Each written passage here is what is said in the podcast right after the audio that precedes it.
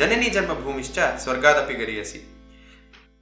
ನಮ್ಮ ದೇಶ ಅಂತ ಬಂದಾಗ ನಮಗೊಂದು ಪ್ರೀತಿ ಇರುತ್ತೆ, ನಮಗೊಂದು ಕಾಳಜಿ ಇರುತ್ತೆ, ನಮ್ಮ ದೇಶದ ಬಗ್ಗೆ ನಮಗೆ ಎಲ್ಲಿಲ್ಲದ ಒಂದು ಉತ್ಸಾಹ ಇರುತ್ತೆ. ಆ ಸ್ವಾತಂತ್ರ್ಯ ದಿನಾಚರಣೆ ಸಂಭ್ರಮ ಅಂದ್ರೆ ಹಾಗೆ. ಈ ಸ್ವಾತಂತ್ರ್ಯ ದಿನಾಚರಣೆ ಸಂಭ್ರಮದ ಪ್ರಯುಕ್ತವಾಗಿ ಒಂದು ವಿಶೇಷವಾದ ಎಪಿಸೋಡ್ ಅನ್ನ ನಿಮ್ಮ ಮುಂದೆ ತರ್ತಾ ಇದೀವಿ. So welcome to Honge Maradadi podcast with me Subhash Hebbar and ಜಿನ್ನಕರ್ ಬಿಯಾರ್ in conversation with A C P Ramesh. ನೀವು ನಮ್ಮ ಪಾಡ್ಕಾಸ್ಟ್ ಅನ್ನ Spotify, iTunes, Jio Saavn, Google podcast ಹಾಗೂ ಯೂಟ್ಯೂಬ್ ನಲ್ಲಿ ಕೇಳಬಹುದು. ಸೊ ತಡ ಮಾಡದೆ ಶುರು ಮಾಡೋಣ ಇವತ್ತಿನ ಎಪಿಸೋಡ್ ಅನ್ನ.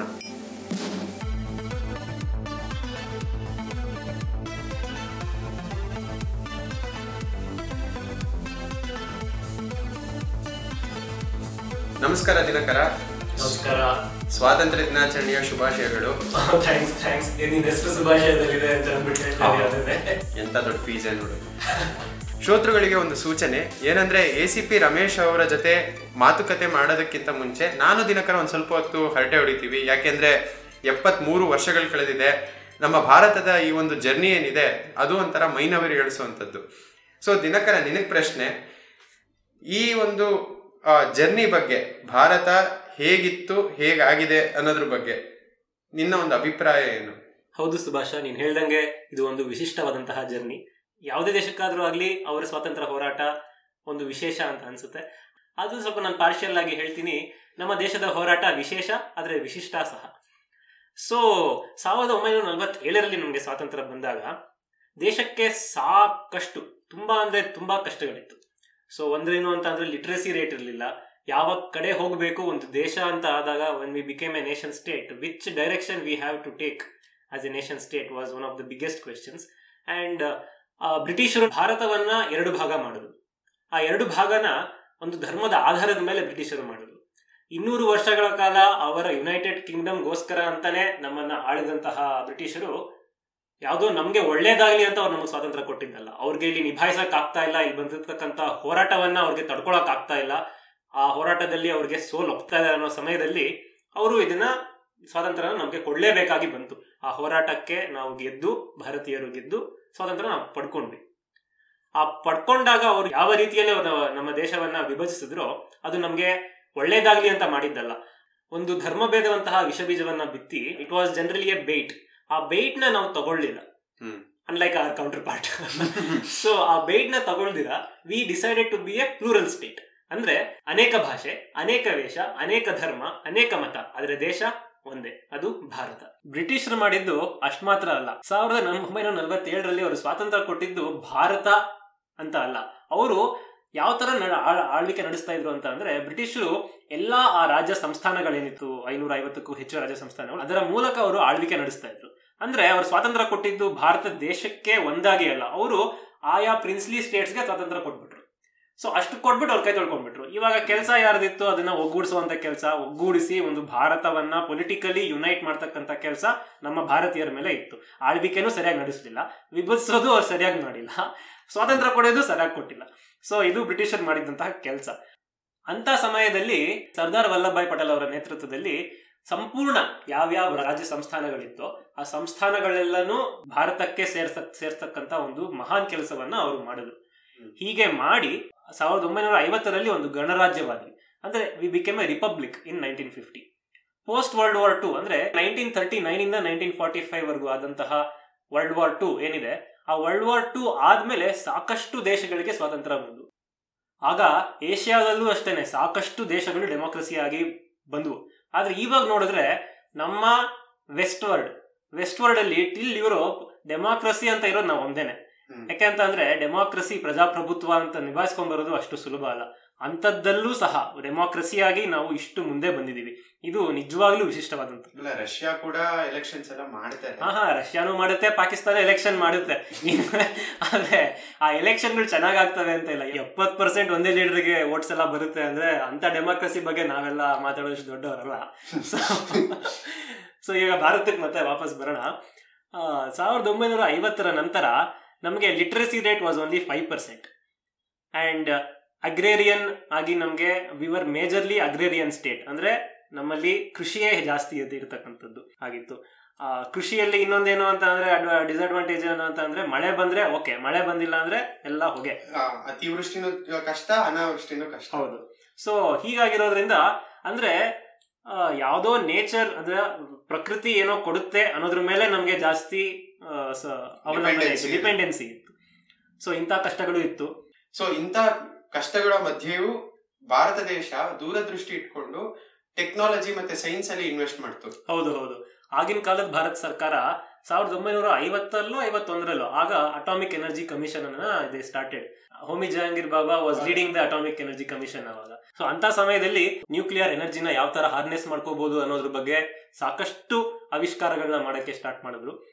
ಆಮೇಲೆ ಅಷ್ಟು ಮಾತ್ರ ಅಲ್ಲ, ಸ್ಪೇಸ್ ಟೆಕ್ನಾಲಜಿನ ಯಾವ ತರ ಯುಟಿಲೈಸ್ ಮಾಡ್ಕೋಬಹುದು ಅನ್ನೋದ್ರ ಬಗ್ಗೆ ಸಾಕಷ್ಟು ರಿಸರ್ಚ್ ನ ಮಾಡ್ತಾ ಇದ್ರು. ಅದೇ ಅದೇ ಸಮಯದಲ್ಲಿ INCOSPAR, Indian national committee for space research ಅಂತ ಒಂದು ಆರ್ಗನೈಸೇಷನ್ ಸ್ಟಾರ್ಟ್ ಮಾಡಿದ್ರು. ಅದೇ ಇವಾಗ ಇಸ್ರೋ ಆಗಿ ಒಂದು ದೊಡ್ಡ ಸಂಸ್ಥೆಯಾಗಿ ನಿಂತಿದೆ, ಭಾರತದ ಹೆಮ್ಮೆ ಅಂತ ಅನ್ಬೋದು. ಆಗ ವಿಕ್ರಮ್ ಸಾರಾಭಾಯಿ ಅವರು ಒಂದು ಮಾತು ಹೇಳಿದ್ರು. ಆ ವಿಕ್ರಮ್ ಸಾರಾಭಾಯಿ ಅವರೇ ಇದರ ನೇತೃತ್ವ ಇದರ ನೇತೃತ್ವ ಮಾಡ್ತಿದ್ದು. ಆಗ ಒಂದು ಮಾತು ಹೇಳಿದ್ರು. ಸೊ ಆ ಟೈಮಲ್ಲಿ U S and the Soviet Union were in a cold war, they were fighting over who has the more power in this world. So ಅಂತ ಟೈಮಲ್ಲಿ ಒಂದು ಭಾರತ, ಒಂದು ಸಣ್ಣ ದೇಶ, ಆಗಿನ ಕಾಲದಲ್ಲಿ ಒಂದು ಬಡ ದೇಶ, ಒಂದು ಸ್ಪೇಸ್ ಎಕ್ಸ್ಪ್ಲೋರೇಷನ್ ಅಷ್ಟೊಂದು ಇನ್ವೆಸ್ಟ್ಮೆಂಟ್ ಮಾಡಕ್ ಹೋಗ್ತಾ ಇದೆ ಅಂತ ಎಷ್ಟೊಂದು ಕ್ರಿಟಿಸಿಸಮ್ ಬಂದಾಗ ವಿಕ್ರಮ್ ಸಾರಾಭಾಯಿ ಒಂದು ಮಾತು ಹೇಳಿದ್ರು.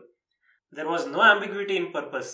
We did not take this mission with a fantasy of competing with advanced nations to either land on the moon or to go and search for other planets. Hmm.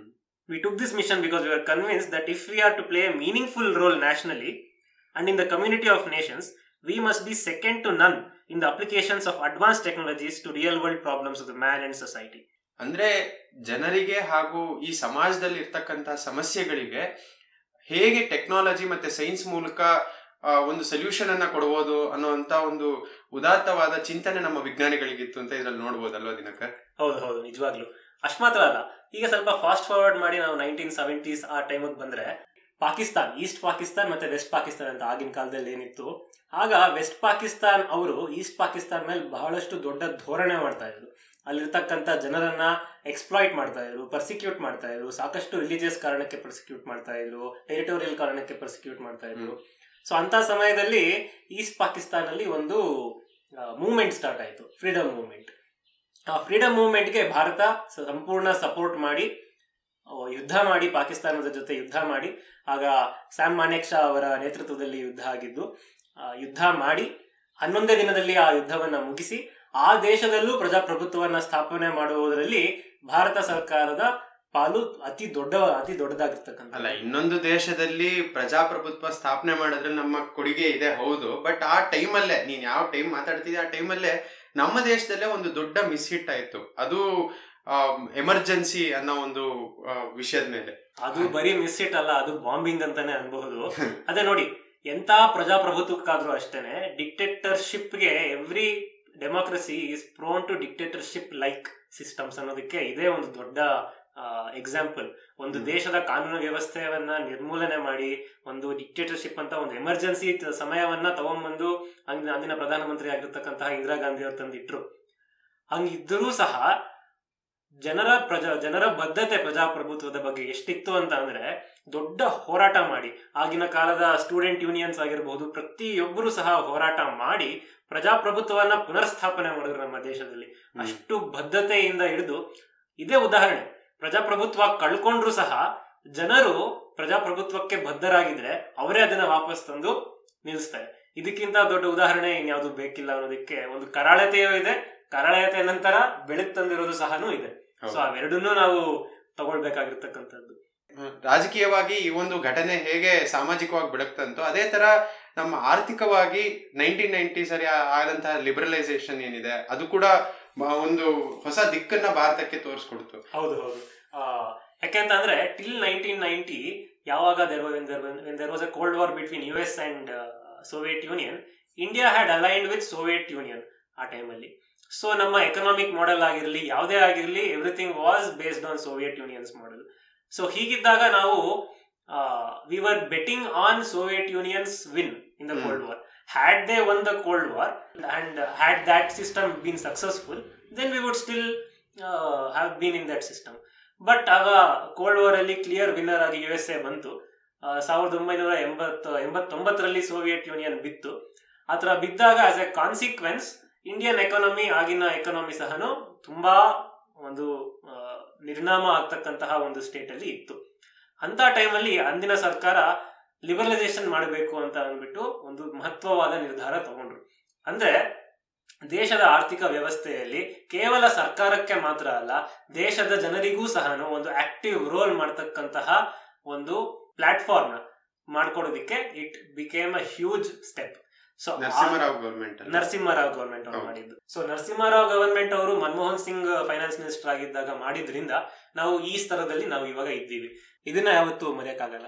ಮರೆಯಕ್ಕಾಗದೇ ಇರೋಂತ ಇನ್ನೊಂದು ವಿಚಾರ ಅಂದ್ರೆ ಪೋಖ್ರಾನ್ ಅಲ್ಲಿ ನಡೆದಂತ ನ್ಯೂಕ್ಲಿಯರ್ ಬಾಂಬ್ ಟೆಸ್ಟ್. ಹೌದು ನೋಡಿ, ಜಗತ್ತಲ್ಲಿ ಎಲ್ಲಾದ್ರೂ ಆಗಲಿ ನ್ಯೂಕ್ಲಿಯರ್ ಅಂತ ಅಂದಿದ ತಕ್ಷಣ ಎಲ್ಲಾರ್ ಕಿವಿನೂ ನೆಟ್ಟಗಾಗ್ಬಿಡುತ್ತೆ. ಯಾಕೆ ಅಂತ ಅಂದ್ರೆ ಅದ amount of destruction that nuclear energy is capable of is not matched by anything else. So ಆಗ ನಾವು ಭಾರತ ನ್ಯೂಕ್ಲಿಯರ್ ಟೆಸ್ಟ್ ನ ಮಾಡಬೇಕು ಅಂತ ಅನ್ಕೋತೀವಿ. ಯಾಕೆ ಮಾಡಬೇಕು ಅಂತ ಅನ್ಕೋತೀವಿ ಅಂತ ಅಂದ್ರೆ ನಮ್ಮ ರೀಜನ್ ಅಲ್ಲಿ ನಮಗೆ ಸೇಫ್ಟಿ ಬೇಕು, ನಾವು ಇರತಕ್ಕಂಥ ಪ್ರದೇಶದಲ್ಲಿ ನಮಗೆ ಸೇಫ್ಟಿ ಬೇಕು. ಪಕ್ಕದ ದೇಶ ಚೈನಾನಲ್ಲಿ ನ್ಯೂಕ್ಲಿಯರ್ ಪವರ್ ಇದೆ ಅಂತ ಅಂದ್ರೆ ನಮ್ಮ ದೇಶದಲ್ಲಿ ಇದ್ರೆ ಅದು ಡಿಟರೆಂಟ್ ಆಗಿ ಇರುತ್ತೆ. ಅಂದ್ರೆ ಅವ್ರ ಹತ್ರ ಇದೆ, ನಮ್ಮ ಹತ್ರನೂ ಇದೆ. ಸೊ ಅವ್ರ ಯಾರು ಅಟ್ಯಾಕ್ ಮಾಡಿದ್ರೆ ನಾವು ಅಟ್ಯಾಕ್ ಮಾಡ್ತೀವಿ ಅನ್ನೋ ಭಯ ಅವ್ರಿಗೂ ಮೂಡುತ್ತೆ. So to play equal and level headed field we tried to conduct a nuclear test. Nineteen seventies ಅಲ್ಲೇನೆ ಒಂದ್ಸತಿ ಇಂದಿರಾ ಗಾಂಧಿ ಅವರು ಪ್ರಧಾನಮಂತ್ರಿ ಆಗಿದ್ದಾಗ ಸ್ಮೈಲಿಂಗ್ ಬುದ್ಧ ಅಂತ ಒಂದು ಆಪರೇಷನ್ ಮಾಡಿರ್ತೀವಿ. ಅದನ್ನ ಕೆಪಬಿಲಿಟೀಸ್ ನ ಇನ್ಕ್ರೀಸ್ ಮಾಡಿಕೊಂಡು ಅದಾದ್ಮೇಲೆ ನೈನ್ಟೀನ್ ನೈನ್ಟಿ ಏಟ್ ಅಲ್ಲಿ ಪೋಖ್ರಾನ್ ಟು ಆಪರೇಷನ್ ಆಗುತ್ತೆ. ಆಗ ನಾವು ನಮ್ಮ ನ್ಯೂಕ್ಲಿಯರ್ ಕೆಪಬಿಲಿಟೀಸ್ ನ ವರ್ಲ್ಡ್ ಗೆ ನಾವು ಡಿಸ್ಪ್ಲೇ ಮಾಡ್ತೀವಿ. ಸೊ ಇದು ಯಾಕೆ ಇಂಪಾರ್ಟೆಂಟ್ ಅಂತ ಅಂದ್ರೆ ನೈನ್ಟೀನ್ ನೈನ್ಟಿ ಏಟ್ ಅಲ್ಲಿ ಆ ಟೈಮಲ್ಲಿ ಜಗತ್ತಿನಲ್ಲಿ ಏನೇ ನಡೀತಾ ಇತ್ತು ಅನ್ನೋದು ಇಂಪಾರ್ಟೆಂಟ್. ಯು ಎಸ್ ಎಗೆ ಅಫ್ಘಾನಿಸ್ತಾನಲ್ಲಿ ಇಂಟ್ರೆಸ್ಟ್ ಇತ್ತು, ಅದೇ ತಾಲಿಬಾನ್ ವಿರುದ್ಧ ಅವ್ರು ಹೋರಾಡ್ತಾ ಇದ್ರು. ಸೊ ಅಫ್ಘಾನಿಸ್ತಾನ್ಗೆ ಯು ಎಸ್ ಎ ಹೋಗ್ಬೇಕು ಅಂತಂದ್ರೆ ಅದು ಇರಾನ್ ಮೂಲಕನೇ ಹೋಗ್ಬೇಕು.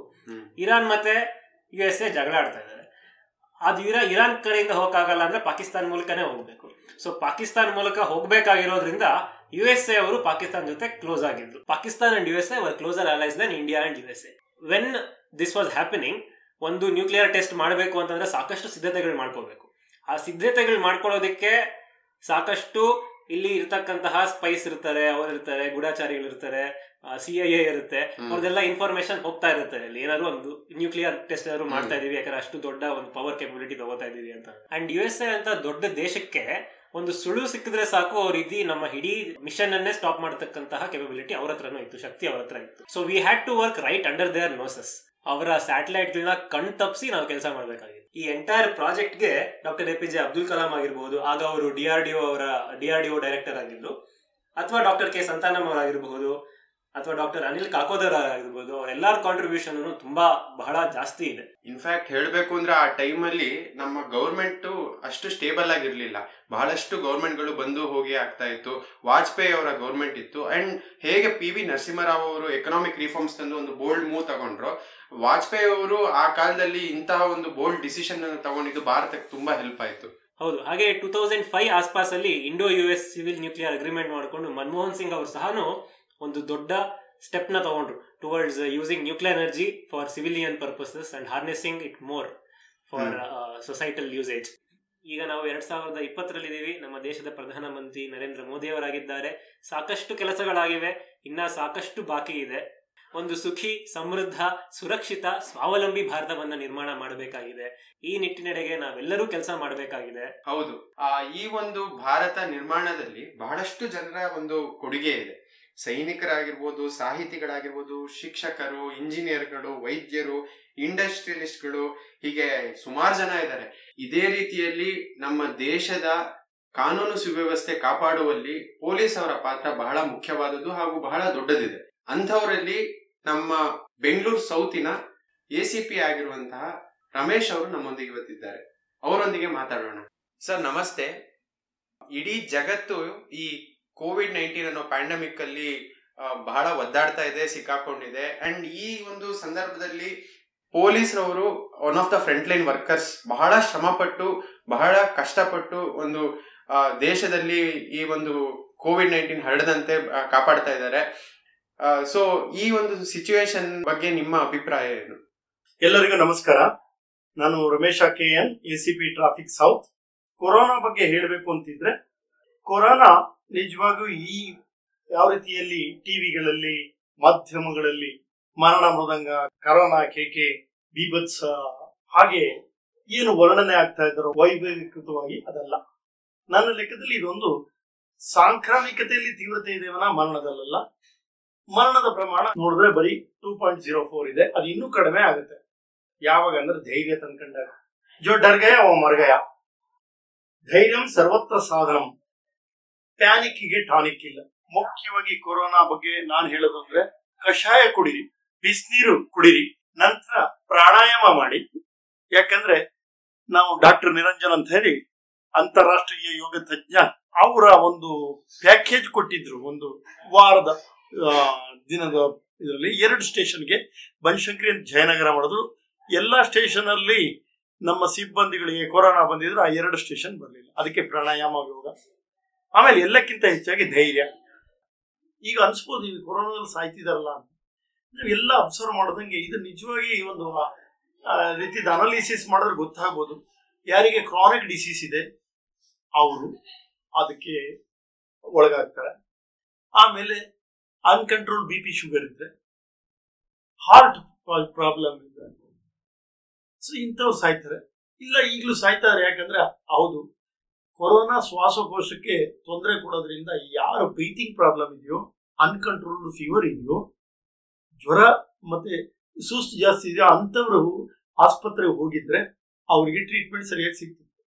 ಆದ್ರೆ ಈಗ ಏನು ಇಲ್ಲ, ಪಾಸಿಟಿವ್ ಅಂತ ಹೇಳಿದವರು ಆರಾಮಾಗಿ ಗುಣ ಮಾಡ್ಕೊಳ್ಳೋದಕ್ಕೆ ಇಮ್ಯೂನ್ ಪವರ್ ಇದೆ. ನಾನು ಹೇಳಿದಲ್ಲ, ಕಷಾಯ, ಬಿಸಿನೀರು ಇಂಥವು ಧೈರ್ಯದಿಂದ ಇದ್ರೆ ಕಂಟ್ರೋಲ್ ಮಾಡಬೇಕು. ಆದ್ರೆ ಅಂಥವ್ರು ಹೋಗಿ ಆಸ್ಪತ್ರೆಯಲ್ಲಿ ಒಂದು ಹಾಸಿಗೆಯಲ್ಲಿ ಇವರೇ ಆಕ್ರಮಿಸ್ಕೊಂಡಿದ್ರಿಂದ ನಿಜವಾದ ಅಗತ್ಯ ಇದ್ದಂಥ ವ್ಯಕ್ತಿಗಳಿಗೆ ಸಿಕ್ತಿಲ್ಲ, ಅಂಥವ್ರು ಸಾವತ್ತಿದೆ. ಈಗ ಕೊರೋನಾ ಪ್ರಾರಂಭ ಮಾಡೋದು ಚೈನಾದಲ್ಲಿ ಅಷ್ಟೊಂದು ತೀವ್ರತೆ ಇಲ್ಲ, ಉತ್ತರ ಕೊರಿಯಾದಲ್ಲಿ ತೀವ್ರತೆ ಇಲ್ಲ. ಎಲ್ಲ ನೋಡೋಕೆ ಹೋದ್ರೆ ಎಲ್ಲವನ್ನು ಕೊರೋನಾದಲ್ಲಿ ವಿಜಯ ಸಾಧಿಸಿದೆ. ಹೇಗಂದ್ರೆ ಅವರು ಈ ರೀತಿ ವೈಭವೀಕರಿಸಿಲ್ಲ, ಧೈರ್ಯ ಕೊಟ್ಟಿದ್ದಾರೆ. ಯಾವ ರೀತಿ ಪ್ರಿಕಾಷನ್ ಅನ್ನೋದು. ಈಗ ಒಂದು ಈ ಕೊರೋನಾ ಬಂದಿದೆ, ಇನ್ನೂ ಒಂದು ಭಯಾನಕತೆ ನನಗನ್ಸೋದು ಅಂದ್ರೆ, ಚೈನಾ ಮತ್ತು ಪಾಕಿಸ್ತಾನ ನೇರ ಯುದ್ಧದಲ್ಲಿ ಭಾರತನ ಸೋಲ್ಸಕ್ಕಾಗಲ್ಲ ಅಂತ ಮನಗಂಡು ಈಗ ಅವರು ಬಯಾಲಜಿಕಲ್ ವಾರ್ ಮಾಡ್ತಾ ಇದ್ದಾರೆ. ಇನ್ನೂ ಅನೇಕಗಿಂತ ವೈರಾಣುಗಳನ್ನ ನಮ್ಮ ಮೇಲೆ ಕಳಿಸ್ಬೋದು. ಆದ್ರೆ ನಾವು ಸಮರ್ಥರಾದಂಗೆ, ಯಾಕಂದ್ರೆ ಯಾರೋ ಮೋದಿಜಿ ಬಗ್ಗೆ ಹೇಳಿದಾಗ ಬಹಳ ಚೆನ್ನಾಗಿ ಒಬ್ರು ಮಿಲಿಟರಿ ಪರ್ಸನ್ ಹೇಳಿದ್ರು, ನಮ್ಮ ಮೋದಿ ಬಂದಾಗ ಒಂದೂವರೆ ವಾರಕ್ಕೆ ಬೇಕಾದಷ್ಟು ಶಸ್ತ್ರಾಸ್ತ್ರ ಇರಲಿಲ್ಲ, ಆದ್ರೆ ಈ ಇಡೀ ವಿಶ್ವದಲ್ಲಿ ನಮ್ಮ ಭಾರತ ನಾಲ್ಕು ಮತ್ತು ಐದನೇ ಸ್ಥಾನದಲ್ಲಿ ಪೈಪೋಟಿಯಲ್ಲಿದೆ ಎಲ್ಲ ಶಸ್ತ್ರಾಸ್ತ್ರ ಸಂಗ್ರಹಣೆಯಲ್ಲಿ ಮತ್ತು ಶಸ್ತ್ರಾಸ್ತ್ರದ ಸಮರ್ಥತೆಯಲ್ಲಿ. ಹಾಗೆ ಅದಕ್ಕೋಸ್ಕರ ಕೊರೋನಾದ ಬಗ್ಗೆ ನನ್ನ ಏನು ಅನಿಸಿಕೆ ಇಷ್ಟೇ, ಧೈರ್ಯವಾಗಿರಿ, ಕಷಾಯ ಕುಡಿರಿ, ಬಿಸಿನೀರು ಕುಡಿರಿ, ಏನೂ ಆಗಲ್ಲ. ಕೊರೋನಾ ನಿರ್ವಹಣೆಯಲ್ಲಿ ಪೊಲೀಸರು ತುಂಬಾ ಶ್ರಮ ಪಟ್ಟಿದ್ದಾರೆ ಮತ್ತು ಬಹಳಷ್ಟು ಒಳ್ಳೆ ಕಾರ್ಯಗಳನ್ನ ಕೈಗೊಂಡಿದ್ದಾರೆ. ಅದರಲ್ಲಿ ನಿಮ್ಮ ಒಂದು ಎಕ್ಸ್ಪೀರಿಯನ್ಸ್ ಯಾವ ತರ ಇತ್ತು ಅಂತ ಒಂದ್ ಸ್ವಲ್ಪ ಶೇರ್ ಮಾಡ್ತೀರಾ? ಯಾವ ತರ ನಿರ್ವಹಣೆಯಲ್ಲಿ ಆ ಪೊಲೀಸ್ನವರು ಶ್ರಮ ಪಟ್ಟರು, ಆ ಒಂದು ಕಥೆಯನ್ನು ನಮ್ಮೊಂದಿಗೆ ಹಂಚ್ಕೊಳ್ಳಿ. ನಿಜವಾಗಿಯೂ ಈ ಕೊರೋನಾ ಸಂದರ್ಭದಲ್ಲಿ ನಾವು ಅಭಿನಂದನೆ ಹೇಳಬೇಕು. ಯಾಕಂದ್ರೆ ನಾನು ಬೆಂಗಳೂರಿಗೆ ಬಂದಾಗ ನನಗನ್ಸಿದ್ದು, ಬೆಂಗಳೂರಲ್ಲಿ ಅಪರಾಧ ಯಾವುದು ಅಂದ್ರೆ ಕಾನೂನು ಪಾಲನೆ ಮಾಡೋದೇ ಅಪರಾಧ ಅಂತ. ಆ ರೀತಿ ಪರಿಸ್ಥಿತಿ ನೀವೆಲ್ಲ ಕಡೆ ನೋಡ್ತೀರಿ. ಟ್ರಿಬಲ್ ರೈಡ್ ಹೋಗೋದು, ಹೆಲ್ಮೆಟ್ ಇಲ್ಲದೆ ಹೋಗೋದು, ರ್ಯಾಷನ್ ನೆಗ್ಲಿಜೆಂಟು, ವೀಲಿಂಗು. ಯಾಕಂದ್ರೆ ಇಷ್ಟೇ ಅವ್ರದ್ದು ಧೈರ್ಯ. ಪೊಲೀಸ್ ಇರೋದು ಕಡಿಮೆ. ಹೌದು, ಎಂ ನಲವತ್ತೆರಡು ಲಕ್ಷ ಪೊಲೀ ವೆಹಿಕಲ್ ಇದ್ರೆ ಈ ಬೆಂಗಳೂರಿನ ಟೋಪೋಗ್ರಫಿಗೆ ಕಷ್ಟ ಆಗುತ್ತೆ. ಆದ್ರೆ ಈಗ ಎಂಬತ್ತ ನಾಲ್ಕು ಲಕ್ಷ ವೆಹಿಕಲ್ ಇದೆ. ಅಷ್ಟಲ್ಲದೆ ಆಕ್ಚುಲಿ ಪೊಲೀಸು ನಿಜವಾಗಿ ಪೊಲೀಸಿನ ಪ್ರೊಪೋರ್ಷನೇಟ್ ಬಹಳ ಕಡಿಮೆ ಇದೆ.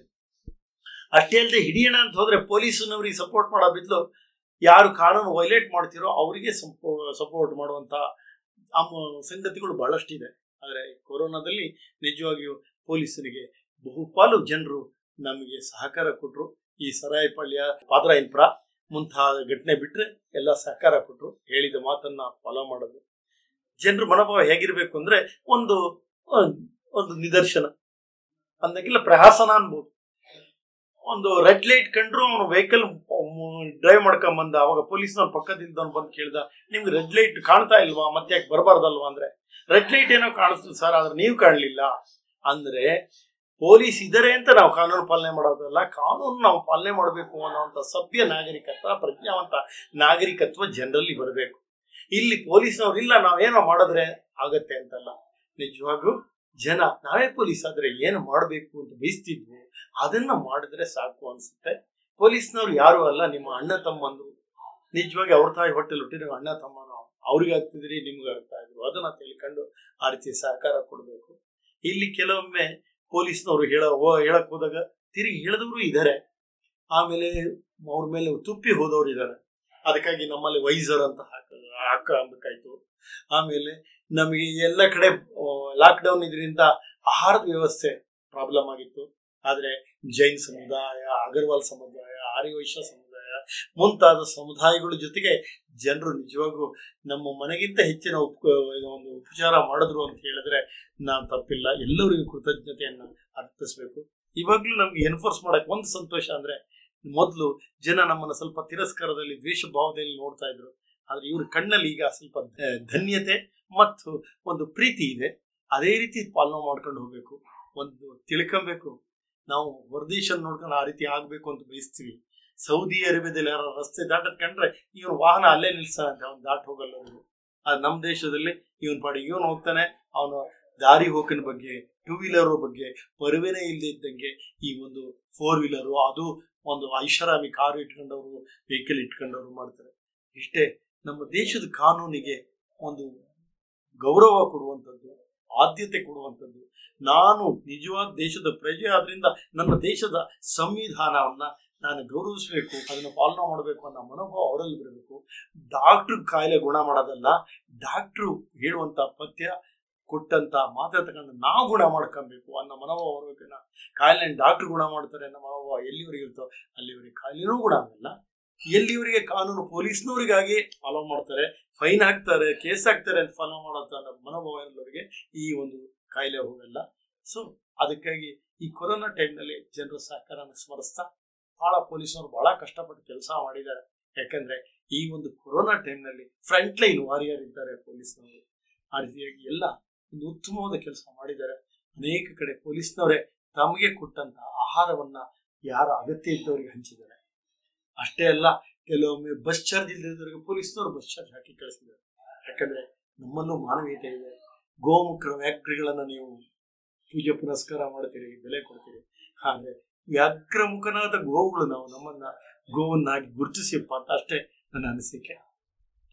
Thank you sir. Thank you sir. ನಾನು ಶೃಂಗೇರಿ ಅವನೇ. ಸೊ ಶೃಂಗೇರಿ ಅಂತ ಒಂದು ಹಳ್ಳಿಯಿಂದ ಬಂದಂತ ನೀವು ಇಷ್ಟು ದೊಡ್ಡ ಸ್ಥಾನದಲ್ಲಿ ಇವತ್ತಿದ್ದೀರಾ. ಈ ಒಂದು ಜರ್ನಿ ಬಗ್ಗೆ ನಮಗೆ ತಿಳಿಸ್ಕೊಡ್ತೀರಾ ನಮ್ಮ ಕೇಳುಗರಿಗೆ? ಶೃಂಗೇರಿ ಅನ್ಕೊಳ್ಳೋ ಒಂದ್ಸರಿ ರೋಮಾಂಚನ ಆಗತ್ತೆ. ನಿಮಗೆ ಗೊತ್ತು, ದಕ್ಷಿಣಾಂಬ ಪೀಠ, ಅಲ್ಲೇ ಶಾರದಾ ಮತ್ತೆ ತಡೆ ಹಿಡಿದು ಅಲ್ಲೇ ನೆಲೆಸಿದಂತ ಜಾಗ. ನೀವು ಹಾಡು ಕೇಳಬಹುದು. ಮಲೆನಾಡಿನ ಈ ಸೊಬಗಿನ ಈ ಸಿರಿ ಚೆಲ್ಲುವಿನವರ ಶೃಂಗೇರಿ, ನಲಿಯುತ ಹರಿದಿಹ ತುಂಗಾ ನದಿಯ ಒಲವನ್ನು ಪಡೆದಿಹ ಶೃಂಗೇರಿ. ಶೃಂಗೇರಿಯ ವಾತಾವರಣನೇ ಅಷ್ಟೇ. ಮಲೆನಾಡು ತುಂಗಿಯ ತಡಿಯಲ್ಲಿ, ಮಲೆನಾಡಿನ ತಪ್ಪಲಲ್ಲಿ ಇರುವಂತಹ ಒಂದು ರಮಣೀಯ, ಅಷ್ಟೇ ಒಂದು ಬಹಳ ಅದಕ್ಕೆ ಹೇಳಕ್ಕೆ ಆಗಲ್ಲ, ಸ್ವರ್ಗ ಸಮನಾದ ನಾಡು. ಬಹುಶಃ ಆ ನಾಡಿನಿಂದ ಬಂದಿದ್ದಕ್ಕೆ ಅನೇಕರು ಹೇಳ್ತಾರೆ, ಸರ್ ನೀವು ಪೊಲೀಸೇ ಅನ್ಸಲ್ಲ ಸರ್, ಅಷ್ಟು ಜನಸ್ನೇಹಿಯಾಗಿದ್ರಿ, ಸ್ನೇಹಮಯಿಯಾಗಿದ್ರಿ ಅಂತ. ನಾವು ಯಾಕಾಗಿದ್ದೀವಿ ಅಂದರೆ ಇಷ್ಟೇ, ನಾನು ಹೇಳಿದ್ದಲ್ಲ, ನಾವು ಅವ್ರ ಮನೇಲಿ ಹುಟ್ಟಿರೋ ಅವ್ರಿಗೆ ಅಣ್ಣ ತಮ್ಮ ಆಗ್ತಿದ್ವು, ನಮ್ಮ ಮನೇಲಿ ಹುಟ್ಟಿರೋ ಅವ್ರ ಅಣ್ಣ ತಮ್ಮನೋ ಅಕ್ಕ ತಂಗಿನೋ ಆಗ್ತಾ ಇದ್ರು. ನಾವು ಯಾಕೆ ಕೆಲಸ ಮಾಡ್ತೀವಿ ಅಂತ ಹೇಳಿದ್ರೆ, ನನ್ನಿಂದಾಗಿ ಒಂದು ಹೆಣ್ಣಿನ ತಾಳಿ ಉಡಿದ್ರೆ, ಮಕ್ಕಳಿಗೆ ಅಪ್ಪ ಅಮ್ಮ ಉಳಿದ್ರೆ, ಅಪ್ಪ ಅಮ್ಮನಿಗೆ ಮಕ್ಕಳು ಉಡಿದ್ರೆ, ನನ್ನನ್ನು ಹಡೆದ ತಾಯಿಯ ಗರ್ಭಕ್ಕೆ ಶ್ರೇಷ್ಠ ಹೆಮ್ಮೆ ಆ ಶೃಂಗೇರಿ ಶಾರದಾ ಮಾತೆಗೆ. ಯಾಕೆಂದ್ರೆ ನಾವೇನೋ ತಪ್ಪು ಮಾಡಿದ್ರೆ ರಮೇಶ ತಪ್ಪು ಮಾಡ್ದ ಅಂತ ಯಾರೋ ಹೇಳಲ್ಲ, ಶೃಂಗೇರಿಯೋನು ಅಂತಾರೆ. ಆ ಶೃಂಗೇರಿ ಮಾತೆಗೆ ತಪ್ಪು ಬರ್ದಿದ್ದಂಗೆ ಮಾಡಬೇಕು ಅನ್ನೋ ಮನೋಭಾವ ಶಾರದಾ ಮಾತೆ ಕೊಟ್ಟಿದ್ದಾಳೆ. ಜರ್ನಿ ಹೆಂಗಂದರೆ, ನಾನು ಮೊದಲು ಆ ಶೃಂಗೇರಿ ಪಕ್ಕದಲ್ಲಿ ನಿಮಗೆ ಗೊತ್ತಿರ್ಬೋದು ಮಳೆ ದೇವರನ್ನು ಆಡದ ವಿಶ್ವಶೃಂಗಾಪುರದಲ್ಲಿ ನಾಗರಾಜ ಮಾಸ್ಟ್ರು ನಾಗರತ್ನಮ್ಮ ಅವರ ಮೂರನೇ ಮಗನಾಗಿ ಜನಿಸಿದೆ. ನಮ್ಮಪ್ಪ ಭಾಳ ಶಿಸ್ತಿನ ವ್ಯಕ್ತಿ, ಯಾಕಂದ್ರೆ ಮಾಸ್ಟರ್ ಆಗಿದ್ದರಿಂದ ಆ ಶಿಸ್ತಲ್ಲೇ ಬೆಳೆಸಿದ್ರು. ನನ್ನ ಪ್ರಾರಂಭಿಕ ವಿದ್ಯಾಭ್ಯಾಸ ಅಭಿನವ ರಾಮಾನಂದ ಪ್ರೌಢಶಾಲೆ ಮತ್ತು Kikka M H P S ಮಾದರಿ ಹೈ ಹೈಯರ್ ಪ್ರೈಮರಿ ಸ್ಕೂಲಲ್ಲಾಯಿತು. College Shri Jagadguru Chandrashekhar Bharati memorial college ಶೃಂಗೇರಿಲಾಯಿತು. ನಂತರ ಬಿ ಎಡ್ಡು ಮಾಡಿದ್ದೆ.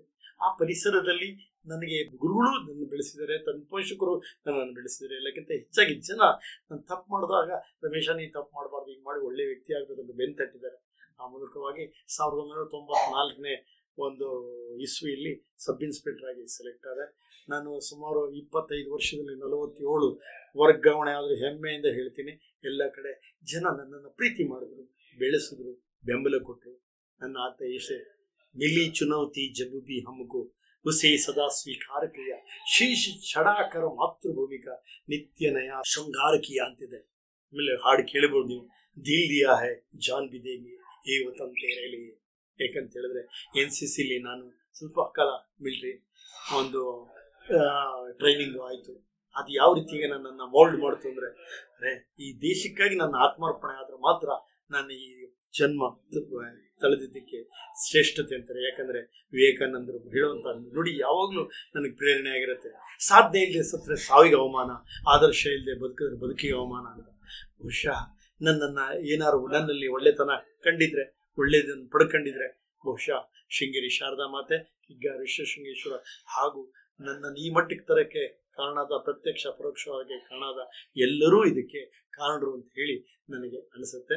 ಇದನ್ನು ನನ್ನ ಜರ್ನಿ ಏನು ಅಂತ ಹೇಳಿದ್ರೆ ಅದು ಹೇಳ್ಬೇಕಾದ್ರೆ ಒಂದು ದಿವಸಗಳೇ ಬೇಕಾಯಿತು. ಆದರೆ ಎಲ್ಲೇ ಹೋದರೂ ನನಗೆ ಅನಿಸೋದು ಇಷ್ಟೇ, ಟೋಟಲ್ನಲ್ಲಿ ಒಳ್ಳೆತನಕ್ಕೆ ಬೆಲೆ ಇದೆ. ಒಳ್ಳೆತನ ಎಸ್, ನಾವು ಒಳ್ಳೆತನಕ್ಕೆ ಬೆಲೆ ಇಲ್ಲ ಅಂತ ಹೇಳ್ಬೋದು, ಆದರೆ ಒಳ್ಳೆತನ ಬಿಡೋಕ್ಕಂತೂ ಆಗಲ್ಲ. ಜಾತಸ್ಯ ಮರಣಂದ್ರು, ಹುಟ್ಟಿದ ಮನುಷ್ಯ ಸಾಯಲೇಬೇಕು, ಹೇಗೆ ಹೇಗೋ ಸಾಯೋದು ಬದಲು ಹೀಗೆ ಇದ್ದು ಸಾಯೋಣ ಅಂತ ನಮ್ಮಪ್ಪ ಹೇಳಿದ ಮಾತು. ಅಂದಿ ಥರ ನೂರು ದಿವಸ ಬದುಕೋ ಬದಲು ನಂದಿ ಥರ ಮೂರು ದಿವಸ ಬದುಕೋದು ಶ್ರೇಷ್ಠ ಅಂತ ನಮ್ಮ ತಂದೆ ಯಾವಾಗಲೂ ಹೇಳ್ತಾ ಇದ್ರು. ಆ ನುಡಿಗೆ ಸರಿಯಾಗಿ ನಾವು ನಡೆದಾಗ ಮಾತ್ರ ಈ ಭಾರತ ಮಾತೆ, ಯಾಕಂದರೆ ಪ್ರಪಂಚಕ್ಕೆ ಎಲ್ಲ ದೇಶಗಳು ಆಕ್ರಮಣಕಾರರನ್ನು ಕೊಟ್ಟರೆ, ಹಿಂಸಾವಾದಿಗಳನ್ನು ಕೊಟ್ಟರೆ, ನನ್ನ ಹೆಮ್ಮೆಯಿಂದ ಹೇಳಬೇಕು, ನನ್ನ ಭಾರತ ಮಾತೆ ಮಾತ್ರ ಬುದ್ಧ, ಬಸವಣ್ಣ, ಅಂಬೇಡ್ಕರ್, ವಿವೇಕಾನಂದರಂಥ ಶಾಂತಿ ದೂತರನ್ನು ಕೊಟ್ಟರು. ಇಡೀ ವಿಶ್ವಕ್ಕೆ ಶಾಂತಿ ಸಂದೇಶ ಕೊಟ್ಟಂಥ ಭಾರತ ಮಾತೆಯ ಮಗ ನಾನು, ಅದಕ್ಕೆ ಹೆಮ್ಮೆಯಾಗಿ ನಡ್ಕೊಬೇಕು ಅಂತ ಇದು ನನ್ನ ಶೃಂಗೇರಿಯಿಂದ ಬಂದಿದ್ದಕ್ಕೆ ನನಗೆ ಅನಿಸಿಕೆ ಮತ್ತು ಪ್ರೇರಣೆ. ಸರ್, ನೀವು ಶೃಂಗೇರಿಯಿಂದ ಬೆಂಗಳೂರಿಗೆ ಬಂದು ಇಲ್ಲಿ ಒಬ್ಬ ಪೊಲೀಸ್ ಅಧಿಕಾರಿಯಾಗಿದ್ದೀರಾ. ನನ್ನದೊಂದು ಪ್ರಶ್ನೆ, ವೃತ್ತಿಯಲ್ಲಿ ಪ್ರಾಮಾಣಿಕತೆ ಅನ್ನೋದು ಎಷ್ಟು ಪ್ರಾಮುಖ್ಯತೆ ವಹಿಸುತ್ತೆ? ನೀವು ಅದನ್ನು ಹೇಗೆ ನೋಡ್ತೀರಾ? ನಿಮ್ಮ ಅಭಿಪ್ರಾಯ ಏನು? ಪ್ರಾಮಾಣಿಕತೆ ನಿಜವಾಗ ಒಳ್ಳೆ ಪ್ರಶ್ನೆ ಮಾಡಿದ್ರಿ.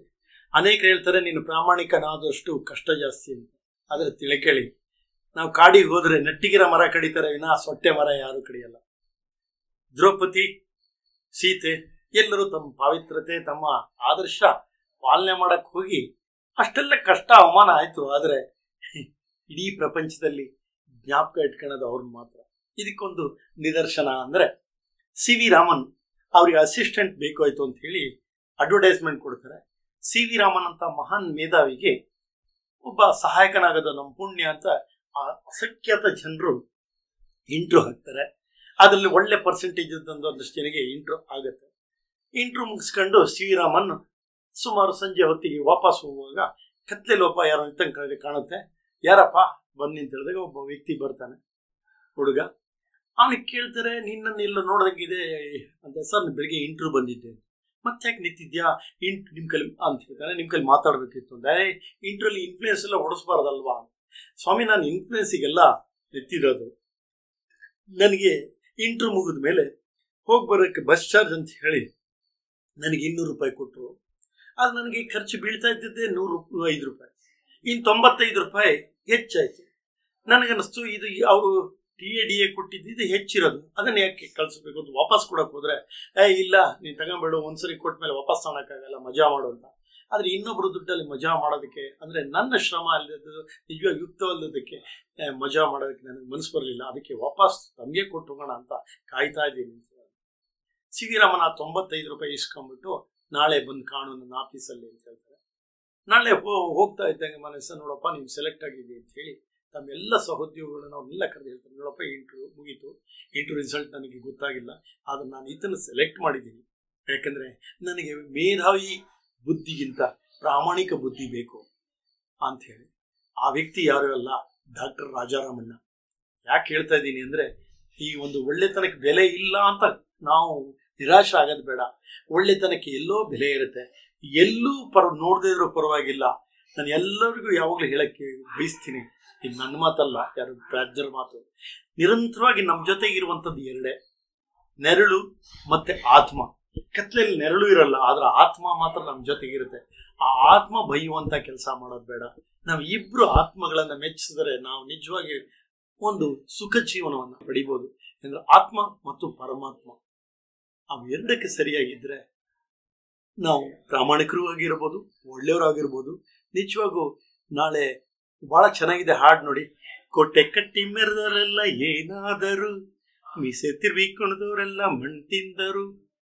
ಇಂದು ಪ್ರಪಂಚ ಯುದ್ಧ ಗೆದ್ದವನು, ಕೋಟೆ ಕಟ್ಟಿದವನು, ಸುಮಾರಷ್ಟು ಗಳಿಸಿದವನಕ್ಕಿಂತ ಒಳ್ಳೆತನದಲ್ಲಿದ್ದು, ಪ್ರಾಮಾಣಿಕತೆಯಲ್ಲಿದ್ದು, ಮನುಕುಲಕ್ಕೆ ಕೊಡುಗೆ ಕೊಟ್ಟವ್ರನ್ನ ಮಾತ್ರ ಜ್ಞಾಪಕ ಮಾಡ್ಕೊಳ್ತಾ ಇದ್ದಾರೆ. ಅವರು ಸತ್ತು ಬದುಕಿದವರು, ಉಳಿದವರೆಲ್ಲ ನಾವೆಲ್ಲ ಬದುಕಿಯೂ ಸತ್ತವ್ರು. ಯಾಕಂದ್ರೆ ನಮ್ಮ ಸ್ಮರಣೆ ನಮ್ಮ ಮಕ್ಕಳೇ ಮಾಡ್ತಾರೆ ಅಂತ ಗ್ಯಾರಂಟಿ ಇಲ್ಲ. ಇದನ್ನ ಒಳ್ಳೆತನದ ಬಗ್ಗೆ ಹೇಳಕ್ ಬಯಸ್ತೀವಿ. ಸರ್, ನೀವು ಕೇವಲ ಪೊಲೀಸ್ ಆಗಿಲ್ಲ, ಒಬ್ಬ ಜನಸ್ನೇಹಿ ಪೊಲೀಸ್ ಆಗಿದ್ದೀರಾ. ಸಮಾಜದ ಬಗ್ಗೆ ಸಾಕಷ್ಟು ಕನಸುಗಳು ಕಟ್ಕೊಂಡಿದ್ದೀರಾ, ಅದನ್ನ ಸ್ವಲ್ಪ ಹಚ್ಕೋತೀರಾ? ಬಹಳ ಚೆನ್ನಾಗಿ. ನಮ್ಮ ಹತ್ರನೇ ಕುವೆಂಪು ಅವರು ಆಗಿದ್ದು ಕುಪ್ಪಳ್ಳಿ, ನನ್ನ ಜನ್ಮಸ್ಥಳಕ್ಕೆ ಹತ್ರ. ಅವ್ರು ಹೇಳ್ತಾರೆ, ನಾನೊಬ್ಬ ನಿದ್ದೆಯ ಮಾಡಿದರೆ ಅದು ನನ್ನೊಬ್ಬನ ಸುಖಕ್ಕೆ, ನಾನೊಬ್ಬ ನಚ್ಚತ್ತು ದುಡಿದರೆ ಅದು ಊರಿನೆಲ್ಲರ ಹಿತಕ್ಕೆ. ಆ ರೀತಿಯಾಗಿ ಸುಮಾರಷ್ಟು ಕನಸು ಏನೂ ಇಲ್ಲ ನಂದು. ಯಾಕಂದ್ರೆ ದೇವ್ರು ಎಲ್ಲದೂ ಕೊಟ್ಟಿದ್ದಾನೆ. ಈಗ ನಾವು ಏನ್ ಮಾಡ್ತೀವಿ ನೋಡಿ, ಬಾಡಿಗೆ ತಿಂಗಳು ಎಂಡಾಗದ ಕೊಡದೇ ಇದ್ದಾಗ ಕೇಳ್ತೀವಿ, ನಮ್ಗೆ ಎಷ್ಟು ಒಳ್ಳೆ ಮನೆ ಕೊಟ್ಟಿದ್ದಾನೆ ದೇವರು, ಆದ್ರೆ ಇದನ್ನ ಯಾತಕ್ಕೆ ಕೊಟ್ಟ, ಅವನಿಗೆ ವಾಪಸ್ ಏನು ಕೊಡಕ್ಕಾಗತ್ತಾ? ಇಲ್ಲ, ಅವನಿಗೇನು ಬೇಡ, ಇಲ್ಲ ಅವ್ನು ಕೊಟ್ಟವನು. ಆದ್ರೆ ಅವನಿಗೊಂದು ನಿರೀಕ್ಷೆ ಇದೆ, ಏನಂದ್ರೆ ನಾನು ಕೊಡುವಲ್ಲಿ ಸೃಷ್ಟಿಸುವಲ್ಲಿ ಕೆಲವರಿಗೆ ನ್ಯೂನ್ಯತೆ ಆಗಿದೆ, ನಿನ್ಗೆಲ್ಲ ಕೊಟ್ಟಿದ್ದಾನಲ್ಲ, ಅವರ ನ್ಯೂನ್ಯತೆಯನ್ನ ಮೀರಿ ಅವರಿಗೆ ಸಹಾಯ ಮಾಡುವಂತ. ಆದ್ರೆ ಹಾವಿಗೆ ಹಲ್ಲಲ್ಲಿ ವಿಷ, ಚೇಳಿಗೆ ಕೊಂಡಿಲ್ ವಿಷ, ಮನುಷ್ಯನಿಗೆ ಸರ್ವಾಂಗ ವಿಷ ಅಂತ ನಾವು ಗೇಣುದ್ದ ಹೊಟ್ಟೆ ತುಂಬೋದಕ್ಕೋಸ್ಕರ ಬಹಳಷ್ಟು ನ್ಯಾಯ ಮಾಡ್ತೀವಿ. ಇದರಿಂದ ಹೊರತಾಗಿ ಸಾರ್ಥಕ ಬದುಕು ಮಾಡಬೇಕು ಅಂತ ಹೇಳಿದ್ರೆ ಈಗಿನ ಕಾಲದಲ್ಲಿ ನನಗೆ ಅನಿಸಿದ್ದು, ಈಗ ನಾವು ಒಂದು ಅಖಂಡ ಭಾರತ ಅಂತ ಒಂದು ಕಲ್ಪನೆಯಲ್ಲಿ ಒಂದು ಸಂಘಟನೆಯನ್ನು ಮಾಡ್ತಾ ಇದ್ದೀವಿ. ಇದಕ್ಕೆ ಪ್ರೇರಣೆ ಇಷ್ಟೇ, ನಮ್ಮ ಕೊರೋನಾ ಟೈಮ್ನಲ್ಲಿ ಈಗ ಶ್ರೀಮಂತರಿಗೂ ತೊಂದರೆ ಆಗಿಲ್ಲ, ಬಡವರಿಗೂ ತೊಂದರೆ ಆಗಿಲ್ಲ, ರೇಷನ್ ಬಂತು. ಆದರೆ ಮಧ್ಯಮ ವರ್ಗದಲ್ಲಿ ಕೆಲವರಿಗೆ ಕ್ಯೂನಲ್ಲಿ ನಿಲ್ಲಕ್ಕೆ ಮುಜುಗರ, ಕೇಳಕ್ಕೆ ಸ್ವಾಭಿಮಾನ ಅಡ್ಡ ಬಂತು. ಅಂಥವ್ರು ಒಬ್ಬ ಅರ್ಚಕ ಅಂತೂ ಇಪ್ಪತ್ತ್ ಮೂರು ದಿವಸ ಬರೀ ಮಜ್ಜಿಗೆ ಕುಡ್ಕೊಂಡು ಜೀವನ ಮಾಡಿದ್ರು. ಇವೆಲ್ಲ ನೋಡುವಾಗ ನಾವು ಅಖಂಡ ಭಾರತದಿಂದ ಇಪ್ಪತ್ತು ಸಾವಿರ ಗ್ರಾಸರಿಗೆ ಕೊಟ್ಟು, ಒಂದು ಗ್ರಾಸರಿ ಬೆಲೆ ಕನಿಷ್ಠ ಪಕ್ಷ ಅಂದ್ರೆ ಸಾವಿರದ ಮುನ್ನೂರ ಐವತ್ತು. ಅದು ನಾನೇ ಎ ಸಿ ಪಿ ಕೇಳಿದ ಕನ್ಸೆಷನ್ ಅಲ್ಲಿ, ನನಗೆ ಹೆದರಿಕೆಗಲ್ಲ, ನಾನು ಕೇಳಕ್ ಗೊತ್ತಿದ್ದೀನಲ್ಲ ಅಂತೇಳಿ ಆ ಅಂಗಡಿಯವರೇ ಕನ್ಸೆಷನ್ ಕೊಟ್ಟರು. ಅಡಿಷನಲ್ ಕಮಿಷನರ್ ರವಿಕಾಂತೇಗೌಡರು ಅವರ ತಂದೆಯವರ ಹೆಸರಿನಲ್ಲಿ, ಬೆಸರಲ್ಲಿ ರಾಮಣ್ಣ ಅವರ ಪ್ರತಿಷ್ಠಾನದ ಹೆಸರಿನಲ್ಲಿ ಎಲ್ಲ ಕೊಟ್ಟಿದ್ದೆವು ಕಿಟ್ಟು ಸೇರಿ. ಹೀಗೆ ಎರಡೂವರೆ ಸಾವಿರ ರೂಪಾಯಿ ನನಗೆ ಆಶ್ಚರ್ಯ ಆಯಿತು. ಯಾಕಂದರೆ ಇಪ್ಪತ್ತೈದು ಕೆ ಜಿಯಷ್ಟು ಹೊತ್ಕೊಂಡು ಹೋಗಕ್ಕೆ ಆಗದೇ ಇದ್ದಷ್ಟು ಕೊಟ್ಟು. ಇವಾಗ ಅನಿಸ್ತು, ಈಗ ಕೊಟ್ಟಾಗ ಅವ್ರ ಕೈಲಿ ಕೆಲವ್ರು ಕೇಳಿದಾಗ ಹೇಳಿದ್ರು, ಸರ್ ನೀವು ಹೇಳೋದು ಕೊಡ್ತೀವಿ, ಆದರೆ ಒಂದು ದುರಂತ ಅಂತ ನಮ್ಮ ಎಮ್ ಎಲ್ ಎ ಅವ್ರು ಹೇಳಿದ್ರು ಅಂತ ನಾವು ರೇಷನ್ ಕಿಟ್ ತಗೊಂಡೋಗಿ ಕೊಟ್ಟು, ಸರ್ ಮಾರನೇ ದಿವಸ ಇನ್ನೊಂದಷ್ಟು ಕಿಟ್ ಬೇಕಾಯಿತು. ಹೋದರೆ ಹಾಂ ಅಂಗಡೀಲಿ ನಾವು ಕೊಟ್ಟಿ ಕಿಟ್ಟೇ ಅಲ್ಲೇ ಇತ್ತು ಅಂತ, ಯಾಕಂದರೆ ಐನೂರು ರೂಪಾಯಿಗೆ ಅದು ಮಾರ್ಕೊಂಡಿದ್ರು ಅಂತ. ಇನ್ನೊಂದು ಹೇಳಿದ್ರು, ನಾವು ಯಾರಿಗೆ ಕಿಟ್ ಕೊಟ್ಟಾಗ ಅವರು ಕ್ಯೂನಲ್ಲಿ ಇದ್ರಲ್ಲ ಸರ್, ಆಮೇಲೆ ಶರಾಬ್ ಅಂಗಡಿ ಅಂದರೆ ವೈನ್ಸ್ ಬಾರ್ ಓಪನ್ ಆದಾಗ ಆ ಕ್ಯೂನಲ್ಲೂ ಅವರಿದ್ರು. ಇನ್ನೊಂದು ದುರಂತ ಅಂದರೆ ಒಬ್ರು ಹೇಳಿದ್ರು, ಸರ್ ನಮ್ಮನೆ ಕೆಲಸದವಳು ಎಲ್ಲ ಕೊಟ್ಟಿದ್ದನ್ನೆಲ್ಲ ಮಾಡ್ಕೊಂಡು ನಲ್ವತ್ತೆಂಟು ಸಾವಿರ ರೂಪಾಯಿ ದುಡ್ಡು ಮಾಡ್ಕೊಂಡಿದ್ದಾರೆ, ಅಷ್ಟೇ ಅಲ್ಲ ಆರು ತಿಂಗಳಿಗೆ ಬೇಕಾದ ರೇಷನ್ ಇದೆ. ಐದು ಹತ್ತು ಪರ್ಸೆಂಟ್ ಸರ್ಕಾರ ಕೊಟ್ಟಿದ್ರೆ ಉಳಿದು ತೊಂಬತ್ತು ತೊಂಬತ್ತೈದು ಪರ್ಸೆಂಟು ಜನ ಕೊಡುಗೈಯಾಗಿ ದಾನ ಮಾಡಿದ್ರು. ಈ ಕೊರೋನಾ ಸಂದರ್ಭದಲ್ಲಿ ಅವ್ರನ್ನೆಲ್ಲ ಸ್ಮರಿಸಬೇಕು. ಆದರೆ ಅವು ಯುಕ್ತಯುಕ್ತವಾಗಿ ಹೋಗಿಲ್ಲ. ಇದೆಲ್ಲ ಏನಂದ್ರೆ ನಾನು ತಪ್ಪು ಅಂತ ಹೇಳಲ್ಲ, ಕೇವಲ ಓಟಿನ ಆಸೆಗೆ ಈ ಸಬ್ಸಿಡಿ, ಸಾಲ ಮನ್ನಾ, ಅದು ಇದು ಅಂತೇಳಿ ನಮ್ಮ ದೇಶದ ಜನನ, ಅದು ಯುವ ಜನತೆಯನ್ನ ದುಡಿಯುವ ಕೈಗಳನ್ನಾಗಿ ಮಾಡದೆ ಬೇಡುವ ಕೈಗಳನ್ನಾಗಿ ಮಾಡದಂತ ಮೂರ್ಖ ಮುಖಂಡರುಗಳನ್ನು ಎಲ್ಲಿವರೆಗಿರ್ತಾರೋ ನಮ್ಮ ದೇಶ ಉದ್ಧಾರ ಆಗಲ್ಲ ಅಂತ ಅನಿಸ್ತು. ಅದಕ್ಕೆ ನಾವು ಸಮಸ್ಯೆಗಳನ್ನು ಹೇಳ್ತಾ ಕೂರಬಾರ್ದು, ಸಾಧ್ಯತೆಗಳನ್ನು ಹುಡುಕಬೇಕು. ಎಲ್ಲರ ಮನೆ ದೋಸೆನೂ ತೂತು. ನಮ್ಮ ಟ್ರೈನಿಂಗಲ್ಲಿ ನಾರಾಯಣಂತ ಡಿ ಸಿ ಪಿ ಹೇಳಿದರು, ಇಷ್ಟೆಲ್ಲ ಆಡಿಬಿಟ್ಟಿದೆ, ನಾವು ಹೋಗಿ ಏನು ಮಾಡ್ಬೋದು ಅಂದಾಗ ಕತ್ಲೆಯನ್ನು ಬೈತಾ ಕೂರಬೇಡ, ಆದರೆ ಒಂದು ಬೆ ಹಣತೆನಾದರೂ ಹೊಚ್ಚಿ ಬೆಳಕು ಕೊಡೋಕ್ಕೆ ಪ್ರಯತ್ನ ಮಾಡುವುದು.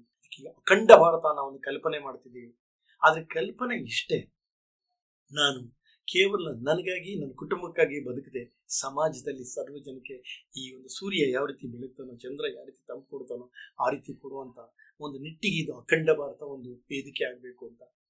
ಇದ್ರ ಕಲ್ಪನೆ ಇಷ್ಟೇ. ಪುಟ್ಟ ಮೊದಲಿಗೆ ನೋ ಯುವರ್ ನೈಬರ್, ನಿಮ್ಮ ಅಕ್ಕಪಕ್ಕದವ್ರು ಪರಿಚಯ ಮಾಡ್ಕೊಳ್ಳಿ. ಹಳ್ಳಿಲಿ ನೋಡಿ, ಅಕ್ಕಪಕ್ಕದವ್ರ ಪರಿಚಯ ಇದೆ, ಅದಕ್ಕೆ ಒಂದು ಕಳ್ಳತನ ಒಂದು ಡಕಾಯಿತಿ ಆಗಲ್ಲ. ಯಾರು ಹೊಸಬರು ಬಂದ್ರೆ ನೀನು ಯಾರು ಅಂತ ಕೇಳ್ತಾರೆ, ಅದಕ್ಕೆ ಯಾರು ಹೊಸಬರು ಬರಲ್ಲ. ಆದ್ರೆ ಬೆಂಗಳೂರಿನಲ್ಲಿ ಅಕ್ಕಪಕ್ಕದವ್ರ ಪರಿಚಯ ಇದರಿಂದ ಬಾಂಬ್ ಇಟ್ಕೊಂಡ್ರು ಗೊತ್ತಾಗಲ್ಲ, ಯಾವನ್ ಕಳ್ಳ ಇದ್ರು ಗೊತ್ತಾಗಲ್ಲ, ಮಾರನೇ ದಿವಸ ಅವನೇ ಈ ಚೈನ್ ಸ್ನ್ಯಾಚ್ ಮಾಡ್ಕೊಂಡು ಹೋದ್ರು ಗೊತ್ತಾಗಲ್ಲ, ಯಾರೋ ಹೊಸಬ ಬಂದು ಚೈನ್ ಸ್ನ್ಯಾಚ್ ಮಾಡ್ತಾರೆ. ಅದಕ್ಕೆ ನೋ ಯುವರ್ ನೈಬರ್. ಎರಡನೇದು, ಬಿ ಲೀವ್ ಲೆಟ್ ಲೀವ್. ನಾನು ಬದುಕಬೇಕು ಬೇರೆಯವರಿಗೂ ಅವಕಾಶ ಕೊಡಬೇಕು. ಹಳ್ಳಿಲಿ ಯಾವುದೇ ಕೆಲಸದ ಮೇಲೆ ತುರ್ತು ಕೆಲಸದ ಮೇಲೆ ಹೋದರೂ ಪಕ್ಕದ ಜಮೀನಲ್ಲಿ ಏನೊಂದು ಪಶು ಮೇಯ್ತಾ ಇದೆ ಅಂದರೆ ತನ್ನ ಕೆಲಸ ಬಿಟ್ಟು ಅದನ್ನು ಓಡಿಸಿ ಆ ಬೇಲಿನ ಸರಿ ಮಾಡಿ ಅವ್ರಿಗೆ ಹೋಗಿ ಹೇಳಿ ಬರ್ತಾನೆ. ಯಾಕಂದರೆ ಅವನು ನನ್ನ ಪಕ್ಕದವನು ಹಾಳಾದರೆ ನನ್ನ ಪಕ್ಕದವನು ಹಾಳವನು ಆಗೋದು, ಅವನೊಂದು ಹಿಡಿ ಆಹಾರ ಇದ್ದರೆ ನಾವು ಅದರಲ್ಲಿ ನನಗೂ ಹಂಚ್ತಾನಲ್ಲ ಒಂದು ಆಸೆ ಇರ್ತದೆ. ಆದರೆ ಪಟ್ಟಣದಲ್ಲಿ ನಾವೇನು ಮಾಡ್ತೀವಿ, ಒಂದು ಸಜ್ಜನ ಏನೋ ಒಂದು ಸಣ್ಣ ಸಮಸ್ಯೆಗೆ ಪೊಲೀಸ್ ಸ್ಟೇಷನ್ನು ಲಾಯರು ಕೋರ್ಟ್ ಅಂತ ಹೋಗಿ ಗೊತ್ತಲ್ಲ, ಕೋರ್ಟಲ್ಲಿ ಗೆದ್ದವನು ಸೋತ ಸೋತವನು ಸತ್ತ, ಇವೆಲ್ಲ ಆಗುವಂಥದ್ದು ಬೇಡ. ಮೂರನೇ ಕಲ್ಪನೆನೇ ನಾವು ಸೆಲ್ಫ್ ಡಿಸಿಪ್ಲಿನ್, ಅಂದರೆ ದುಶ್ಚಟಗಳಿಂದ ದೂರ ಇರೋಣ. ಈ ದುಶ್ಚಟಗಳಿಂದ ದೂರ ಇದ್ದರೆ ನಮ್ಗೆ ಹಣನೂ ಉಳಿತದೆ, ಆರೋಗ್ಯನೂ ಉಳಿತದೆ, ಮನಃಶಾಂತಿ ಆಗುತ್ತೆ. ನಂತರ ಸ್ವಾವಲಂಬಿ ಮನೆ. ಕೃಷ್ಣದೇವರಾಯನ ಕಾಲ, ಅಶೋಕನ ಕಾಲದಲ್ಲಿ ಯಾರೋ ಹೇಳಿದ್ರೆ ಇಪ್ಪತ್ತೇಳು ಜಿ ಡಿ ಪಿ ಇತ್ತು. ಯಾಕಂದರೆ ಪ್ರತಿಯೊಂದು ಮನೆಯನ್ನು ಸ್ವಾವಲಂಬಿ. ಇಲ್ಲ ಹಾಗೆಲ್ಲ, ಒಂದು ದೋಸೆ ತಿನ್ನಬೇಕು ಅಂತ ಹೇಳಿದ್ರು ಸೀದಾ ಗಂಡ ಹೆಂಡತಿ ಹೋಟೆಲ್ಗೆ ಹೋಗ್ತಾರೆ. ಪ್ರತಿಯೊಂದಕ್ಕೂ ಇನ್ನೊಬ್ಬರು ಡಿಪೆಂಡ್ ಆಗುತ್ತದೆ. ಅದ್ರ ಬದಲು ನಾನು ಅಖಂಡ ಭಾರತದಿಂದ ಪ್ರತಿಯೊಂದು ಮನೆಗೂ ಒಂದು ತರಕಾರಿ ಬೀಜ ಮತ್ತು ಹೂವಿನ ಬೀಜವನ್ನು ಕೊಡುವಂಥ ಯೋಜನೆಯಲ್ಲಿದ್ದೀವಿ. ತರಕಾರಿ ಕೊಟ್ಟರೆ ಫ್ರೆಶ್ ಆಗಿ ತರಕಾರಿ ಬೆಳೆಸ್ಕೊಬೋದು. ಹೇಗೆಂದರೆ ಕಸದಿಂದ ರಸ ಮಾಡೋದು. ಈಗ ನೋಡಿ, ಆಯಿಲ್ ಪ್ಯಾಕೆಟು ಮಿಲ್ಕ್ ಪ್ಯಾಕೆಟು ಐದು ಪೈಸಾ ಇದೆ. ಸಾವಿರ ಒಟ್ಟು ಹಾಕಿದ್ರೆ ಐವತ್ತು ರೂಪಾಯಿ ಆಗುತ್ತೆ. ಆ ದುಡ್ಡು ಯಾಕೆ ಅದನ್ನು ಹೋಗಬೇಕು? ಅದ್ರ ಬದಲು ಎರಡು ಹೊಟ್ಟೆ ಮಾಡಿ ಸ್ವಲ್ಪ ಮಣ್ಣು ಹಾಕಿ ಅದರಲ್ಲೊಂದು ಹೂವಿನ ಗಿಡ ಇಟ್ಟರೆ ಒಂದು ತಿಂಗಳಿಂದ ಹೂವು ಕೊಡುತ್ತೆ, ಮೂರು ತಿಂಗಳವರೆಗೆ ಕೊಡುತ್ತೆ. ಕನಿಷ್ಠ ಪಕ್ಷ ಐ ಅರ್ಧ ಕೆ ಜಿಯಿಂದ ಒಂದೂವರೆ ಕೆ ಜಿವರೆಗೆ ಹೂವು ಆಗುತ್ತೆ. ಅದು ಅಂದಾಜಾಕಿ ಒಂದು ಕೆ ಜಿಗೆ ನೂರು ರೂಪಾಯಿ ಅಂತ ತಂದರೂ ನೂರೈವತ್ತು ರೂಪಾಯಿ ನಾವು ಮನೆಯಲ್ಲೇ ಗಳಿಸ್ಬೋದು ಒಂದು ಬೀಜ ಹೂವಿನ ಗಿಡದಿಂದ. ಅದು ಫ್ರೆಶ್ ಆಗೂ ಇರುತ್ತೆ, ಸುವಾಸನೆ ಭರಿತವಾಗಿರುತ್ತದೆ, ಮನೆಗೆ ಬೇಕಾದಾಗ ಸಿಕ್ಕುತ್ತೆ. ಎಲ್ಲಕ್ಕಿಂತ ಹೆಚ್ಚಾಗಿ ಹಸಿರು ಆಕ್ಸಿಜನ್ ಕೊಡುತ್ತೆ. ಹಾಗೆ ತರಕಾರಿ ತರಕಾರಿ ನಾವೇ ಬೆಳೆದ್ರೆ ಅದು ಗಲೀಜಿಂದ ತಂದೇನೆ ಕೆಟ್ಟ ರೀತಿಯಲ್ಲಿ ಬೆಳೆಸೇನಂತಿಲ್ಲ, ನಾವೇ ಸಾವಯವ ರೀತಿಯಲ್ಲಿ ಬೆಳೆಸ್ಬೋದು. ಯಾಕಂದ್ರೆ ನಮ್ಮ ಮನೇಲಿ ಹೆಚ್ಚಾದ ತರಕಾರಿನ ಸಣ್ಣಕ್ಕೆ ಕೊಚ್ಚೆ ಹಾಕಿ ಕೈ ತುಳಿಯ ನೀರು ಅದಕ್ಕೆ ಹಾಕೋ ಸಾಕು, ತರಕಾರಿನೂ ಫ್ರೆಶ್ ಆಗಿ ಸಿಕ್ಕುತ್ತೆ, ಆಕ್ಸಿಜನ್ನು ಸಿಗುತ್ತೆ. Next double P double E ಅಂತ, proper planning and effective execute ಅಂತ. ಯಾವಾಗ ಅಕ್ಕಪಕ್ಕದವರೆಲ್ಲ ನಾವು ಪರಿಚಯ ಆಗ್ತೀವಿ, ನಾವೇ ನಮ್ಮ ಈ ಒಂದು ರೋಡಿಗೆ ಏನು ಬೇಕಾಗುತ್ತೆ ಅದನ್ನು ಹೇಳ್ಬೋದು. ಅವರ ಯಾರು ಕಾರ್ಪೊರೇಟರ್ ಅನ್ಕರ್ ನೋಡಿ ಇಷ್ಟು ಕೆಲಸ ಮಾಡಿಕೊಡಿ ಅಂತ ಹೇಳ್ಬೋದು. ಕೊಡಲಿಲ್ಲ ಅಂದ್ರೆ ಗೊತ್ತಲ್ಲ, ನಾಳೆ ಹೇಗೂ ಎಲೆಕ್ಷನಿಗೆ ಬರ್ತಾರೆ, ಆವಾಗ ಅವ್ರಿಗೆ ಬರೋಕ್ಕೆ ಮುಖನೇ ಇರಲ್ಲ, ನೀವು ಆವಾಗಲೇ ಹೇಳಿ ಕಳಿಸ್ಬೋದು. ಆಮೇಲೆ ನಾವೇ ಸಹಕಾರ ಮಾಡ್ಕೊಬೋದು. ಈಗ ನಮ್ಮಲ್ಲೇ ಒಬ್ಬ ವ್ಯಾಪಾರಿ ಇದ್ದರೆ ಅವ್ನ ಅಂಗಡಿಯಲ್ಲೇ ಹೋಗಿ ಪ್ರಯಾಣನ, ನಮ್ಮಲ್ಲೇ ಒಬ್ಬ ಎಲೆಕ್ಟ್ರಿಷಿಯನ್ ಇದ್ದರೆ ಅವ್ನ ಕೈಲೇ ಮಾಡ್ಸೋಣ. ನಮಗೆ ಗ್ಯಾರಂಟಿನೂ ಆಗುತ್ತೆ, ಅಕ್ಕಪಕ್ಕ ಇದ್ದರೆ ಸರಿ ಮಾಡಿಕೊಡ್ತಾನೆ. ಅದಕ್ಕಿಂತ ಹೆಚ್ಚಾಗಿ ಲಾಭ ಆದರೆ ಅವನಿಗೆ ಆಗಲಿ, ದುಡ್ಡು ಉಳಿದ್ರೆ ನಮಗೆ ಉಳಿಲಿ. ಇನ್ನೂ ಒಂದು ಕಾನ್ಸೆಪ್ಟ್ ನಮ್ಮಲ್ಲಿ ಇದೆ ಅಂದರೆ ನೇರವಾಗಿ ಬೆಳೆಯವನಿಂದ ಬಳಕೆದಾರಿಗೆ ತರುವಂಥದ್ದು. ಈಗ ರೈತರು ನೋಡಿ ಎಲ್ಲೆಲ್ಲೋ ತಮ್ಮ ಬೆಳೆದಂಥ ರೇಟ್ ಇಲ್ಲ ಅಂತ ಹಾಕಿ ಹೋಗ್ತಾರೆ. ಅದಿಲ್ಲ, ಇಲ್ಲಿ ಒಂದು ರೋಡಿಗೆ ಎಷ್ಟು ತರಕಾರಿ ಬೇಕು ಅನ್ನೋದು ನಮ್ಮ ಒಂದು ಕಾನ್ಸೆಪ್ಟ್ ಸಿಕ್ಕಿದ್ರೆ ನಾವು ರೈತರಿಂದ ನೇರವಾಗಿ ತರ್ಬೋದು. ಆವಾಗ ಸಾವಯವಾಗಿ ಬೆಳೆಸ್ಬೋದು, ಇನ್ಸೆಕ್ಟ್ ಪೆಸ್ಟಿಸೈಡ್ ಮತ್ತು ಕೆಮಿಕಲ್ ಮೆನ್ಯೂರಿಂದ ಹೊರತಾಗಿ. ಅದು ರಸ ಒತ್ತಾಗಿರ್ತದೆ, ಆಮೇಲೆ ಫ್ರೆಶ್ ಆಗಿರುತ್ತೆ, ಆಮೇಲೆ ಚೀಪು, ಕ್ವಾಂಟಿಟಿ, ಕ್ವಾಲಿಟಿ ಎಲ್ಲವೂ ನಮಗೆ ಒಂದು ಒಳ್ಳೆ ರೀತಿಯಲ್ಲಿ ಹೊಂದಾಣಿಕೆಯಲ್ಲಿ ಸಿಗುತ್ತೆ. ನಮಗೂ ಒಂದು ಹೆಚ್ಚಿಗೆ ಇದಿಲ್ಲ, ಇದನ್ನು ತರಕಾರಿ ತನಕ ಅಲ್ಲಿ ಹೋಗಬೇಕು ಅಲ್ಲಿ ಹುಡುಕ್ಬೇಕು ಅಂತಿಲ್ಲ, ನಮ್ಗೆ ಬೇಕಾದ ಲೀಸ್ಟ್ ಕೊಟ್ಟರೆ ಅಲ್ಲೇ ತರಿಸ್ಬೋದು. ಇನ್ನು ಗ್ರಾಸರಿನೂ ಹಾಗೆ ತರಿಸ್ಬೋದು.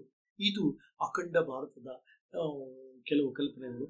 ಇದು ಯಾವ ರೀತಿ ಅಂದರೆ, ಈಗ ನನಗೆ ಈ ಮೊನ್ನೆ ನಮ್ಮ ಡಾಕ್ಟರ್ ಕಿಶೋರ್ ಕನ್ನಡ ಪ್ರಾಧಿಕಾರ ಅಭಿವೃದ್ಧಿ ಪ್ರಾಧಿಕಾರದಲ್ಲಿ ಮೊನ್ನೆ ಸದಸ್ಯರಾಗಿದ್ದಾರೆ, ನಾಮನಿರ್ದೇಶಿತ ಸದಸ್ಯ, ಬಹಳ ಉತ್ತಮವಾದ ವ್ಯಕ್ತಿ.